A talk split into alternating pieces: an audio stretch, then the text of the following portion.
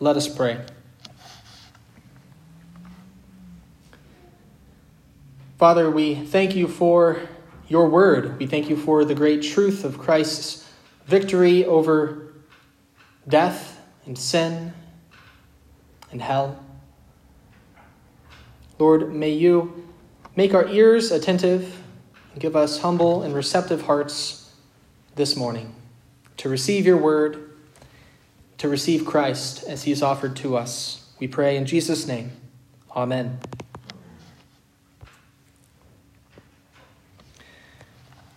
Numbers chapter 16 finds Israel in a unique position.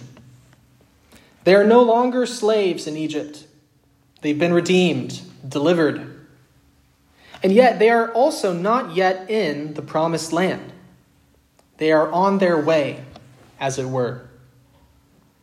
They were not what they once were, and yet they are not yet what they will be. You and I find ourselves in a similar position as believers. Christ, by his death and resurrection, have brought us deliverance. We have been led out of captivity to sin and Satan, delivered from judgment, led across the baptismal waters, and are destined for the land of promise. But we're not there yet. We are in the wilderness, as it were having been promised a heavenly country and yet awaiting our full possession of it. Jesus Christ has been raised from the dead physically. You and I have not been physically raised from the dead, though that is coming. How then do we live in the here and now? How do we live between Easter and Advent, between the Exodus and the promised land as we wander the wilderness of this world. Number 16 addresses this question, and it does so by way of a caution or a warning. The people of Israel have been delivered from Egypt, and yet, how do they behave on the other side of the Red Sea? If you know your Old Testament, you know they grumble, they complain, they do not trust God, they turn to idols, seemingly every step of the way. Both Moses and the Lord calls them a stiff-necked people. In the book of Numbers, Israel actually came to the promised land. They came right up to the borders. But the Lord commanded them to send in spies to check out the land and bring back a report. And we learn the Lord did this to test their faith. He wanted them to know kind of what they were getting into and would they trust him to bring uh, them th- this land. The spies go out, they bring back word, a good word. The land is a good land, abundant, flowing with milk and honey. However, the people there and their cities are large and strong. And on hearing this report, the people of God lose faith. And so they grumble against Moses and Aaron in chapter 14. They say, Would that we have died in the land of Egypt, or would that we had died in this wilderness. Why is the Lord bringing us into this land to fall by the sword? Our wives and our little ones will become a prey. Would it not be better for us to go back to Egypt? And they said to one another, Let us choose a leader and go back to Egypt. They did not trust that God would give them the strength that they need. When Moses and Aaron tried to convince them to go into the land and to trust that the Lord would deliver it to them, they started calling for them to be stoned to death. And for this lack of faith, the Lord was angry with them and sentenced them to wander for 40 years in the wilderness until all that generation that rebelled and grumbled had perished.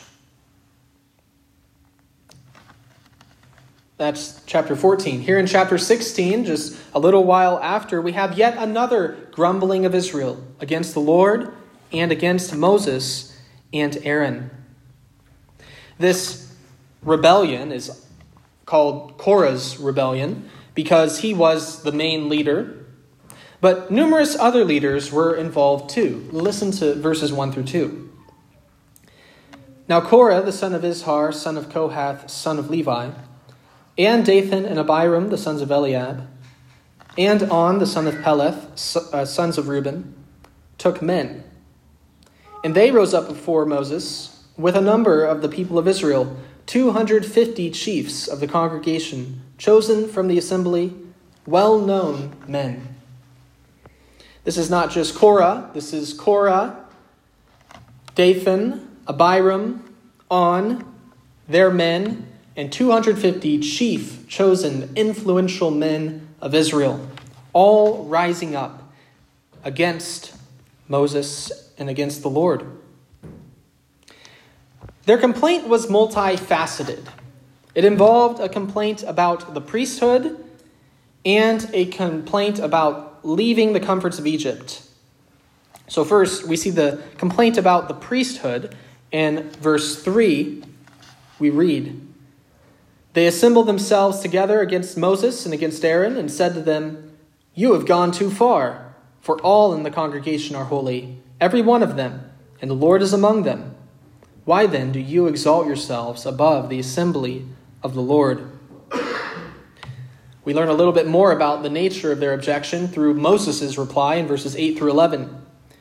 And Moses said to Korah, Hear now, you sons of Levi, is it too small a thing for you that the God of Israel has separated you from the congregation of Israel to bring you near to himself, to do service in the tabernacle of the Lord, and to stand before the congregation to minister to them? And that he has brought you near him, and all your brothers, the sons of Levi, with you? And would you seek the priesthood also?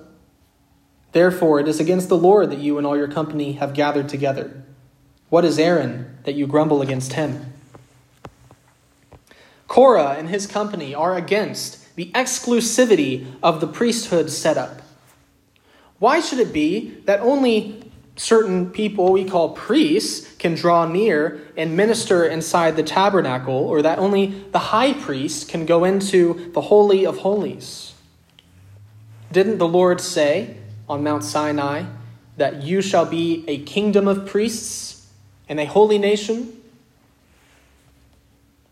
Notice a few things about this complaint. First, this complaint is based on a truth. The Lord did call Israel a kingdom of priests and a holy nation.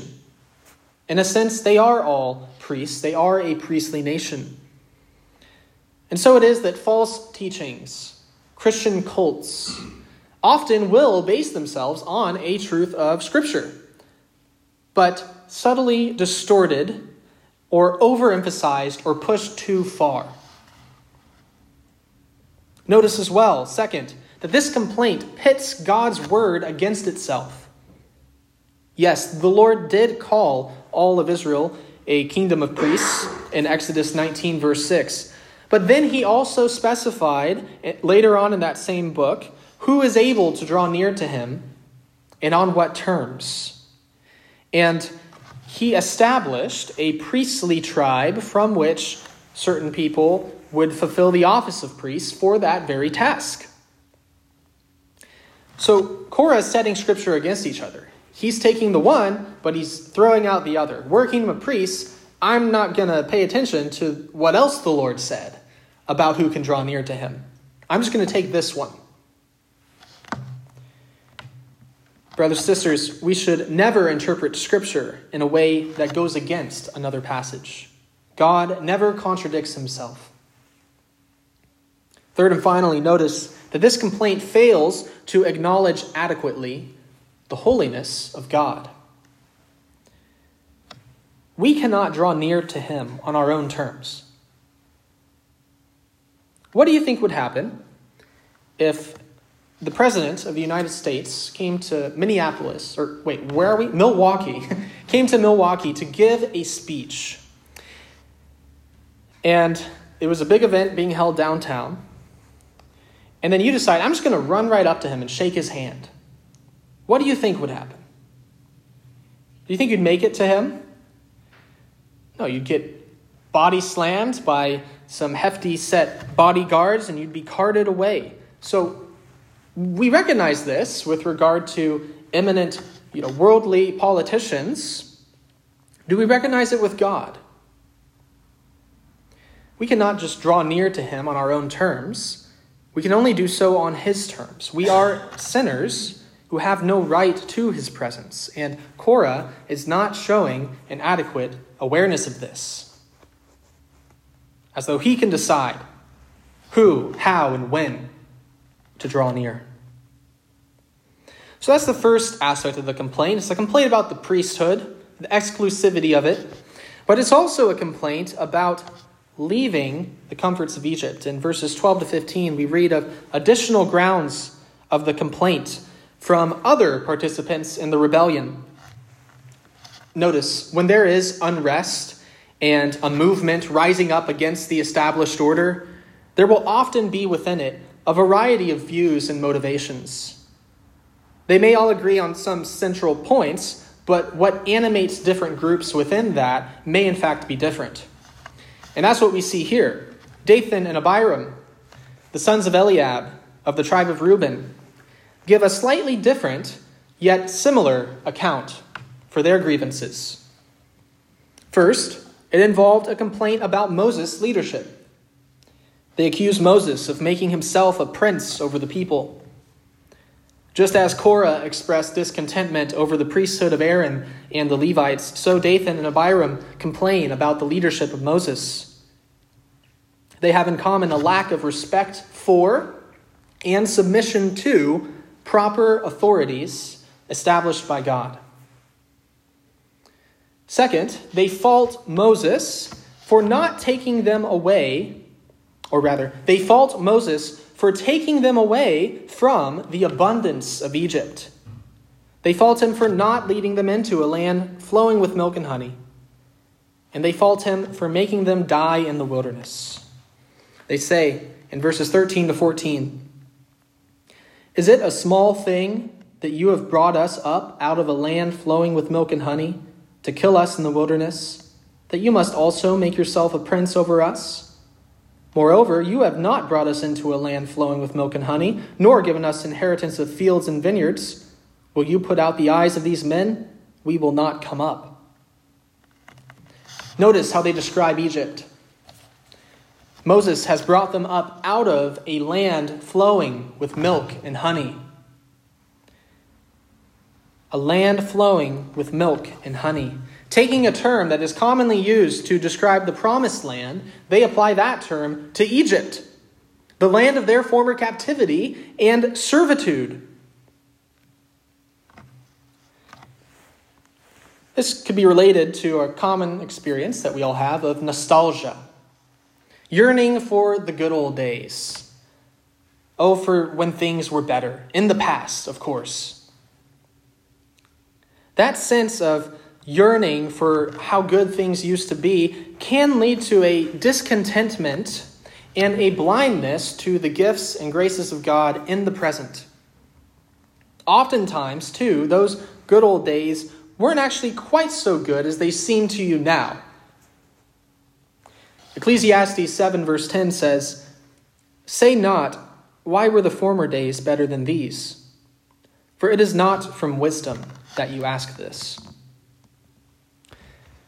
So there is a kind of ungodly nostalgia at this point to such an extent that they view Egypt as the promised land. We were in the promised land, essentially, but they were slaves under a tyrant who ordered thousands and thousands of Hebrew children put to death. Notice as well the blame shifting that's going on in this complaint. They fault Moses for not bringing them into the land and making them die in the wilderness. In reality, the people themselves refused to enter into the land, even though Moses and Aaron urged them to do so. And it is God's divine judgment that that generation perish in the wilderness. And yet, unwilling to accept responsibility for their own sin and wrongdoing, they foist it upon their leaders. You've not brought us into the land. You're making us die in the wilderness. This is a common temptation the temptation to blame shift, to not own up, to put the fault on someone else. It's been going on ever since the Garden of Eden, as Adam points to Eve, Eve points to the serpent. And we have a tendency to point the finger against the authorities and leaders that have been placed over us as well, and in particular, whether those authorities and leaders are in the home, the workplace, society, rather than accept responsibility for what you've done or how you've contributed or not contributed to the way things are. Just blame whoever's in charge, right? Ah, it's, it's because we have bad leaders. That's why things are bad. Oh, if only I were king. In response to this multifaceted rebellion, with both Korah, the priesthood complaint, the Moses civil leadership complaint, as well as yearning for Egypt, in response to this rebellion that's going on for a variety of motivations and factors, Moses calls for a showdown. In verses 4 to 7, he says, In the morning, you gather your censers, light incense on them, and Aaron and his sons will come and they'll do the same. Let's go before the Lord and let's see who he chooses. Moses does not attempt to argue with them. He does not uh, break down each of their arguments, but he entrusts himself simply to God. He says, Let's just bring this to the Lord and let's see what the Lord says. Let's see how he decides, how he judges between us. And judge he does.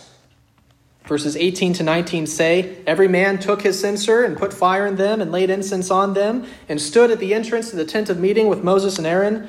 Then Korah assembled all the congregation against them at the entrance to the tent of meeting, and the glory of the Lord appeared to all the congregation.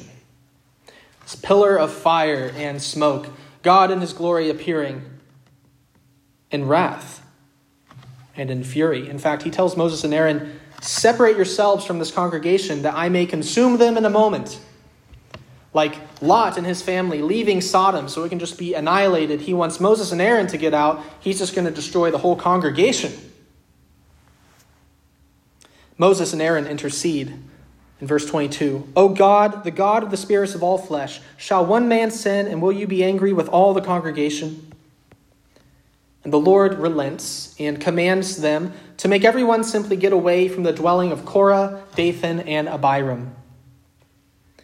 These three leaders who desired to be elevated are instead brought low. The earth opens its mouth and they go down, down, deep into the earth. Verse 35 tells us as well that fire came out from the Lord and consumed the 250 men who were offering the incense. They wanted to draw near to God. Well, they got their wish. They wanted to make an offering to God. By all means, they got to do so. But they were themselves that offering.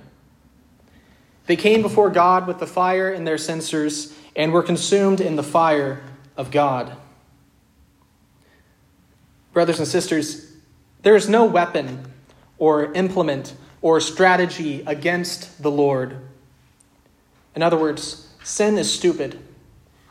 It doesn't work. You, you can't simply rebel against the Almighty and expect success.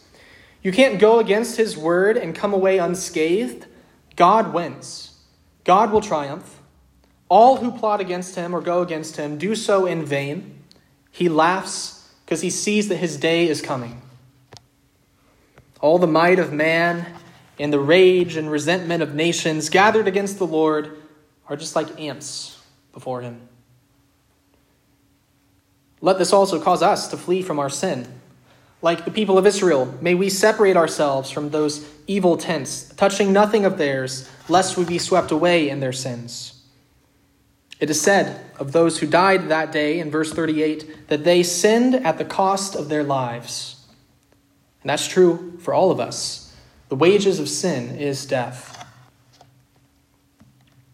Now, after all this, you'd think Israel would have learned its lesson, a solid uh, defeat, a clear vindication of uh, who's on the Lord's side and who is not.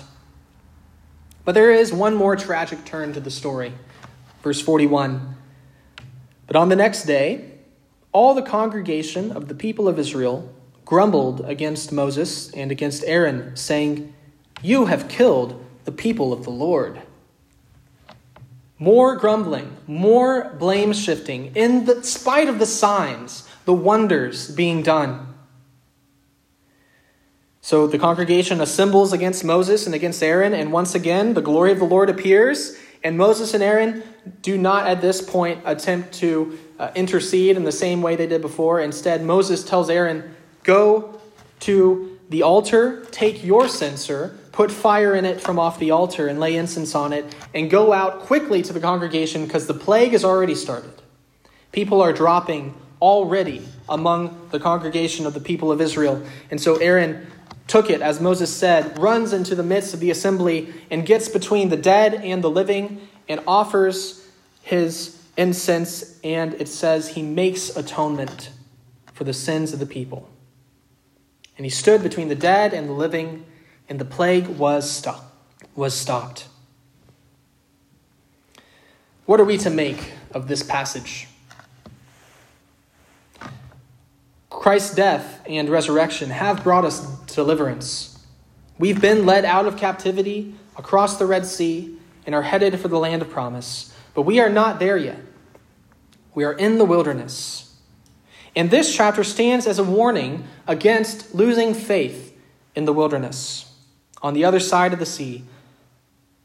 A warning against yearning for the old ways of Egypt, the old ways of sin rather than persevering forward in faith to the promised land. Don't yearn for the old ways. Don't desire to cross back over that sea. Purge out the old leaven. Put to death what is earthly in you.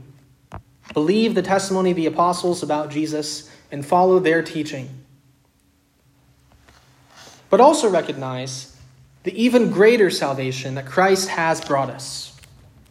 He is the fulfillment of the law, the fulfillment of the Exodus, the fulfillment of the high priesthood and the Levitical sacrifices. He is our great high priest who made a full and perfect atonement for our sins by offering up himself. Like the 250 men who drew near to offer sacrifice to the Lord and were themselves the sacrifice, so Jesus, with intentionality, drew near to offer a sacrifice to the Lord, the sacrifice of himself. He endured the fire of God's judgment against us so that we might be free. And by his death and resurrection, he has secured our justification and right standing in the sight of God forever. He has ran out to us, as it were, we who were languishing under the plague of God's wrath for our sins, and he stood in the gap between the dead and the living and offered to the Father the sweet smelling aroma of his sacrifice. Through the proclaiming of the gospel by the mouth of apostles and ministers, the Lord Jesus Christ proclaims that the sins of all those who believe are forgiven. Because of him, we have access to the Father. We can draw near. But only so long as we draw near in faith in the Son of God, who died for our sins and was raised for our justification. Let us draw near to the throne of the Father in Christ and find it to be a throne of grace and help in time of need. Let us pray. Lord Jesus, we praise you for your death. We praise you for your resurrection. Lord, grant that we would walk by faith in you all our days, being strengthened by the fact that you are, even now, interceding for us at the right hand of the Father. And you will come again to vindicate, to judge, and to save your people. Lord, to you be all thanks and honor and glory, along with the Father and the Holy Spirit. Amen.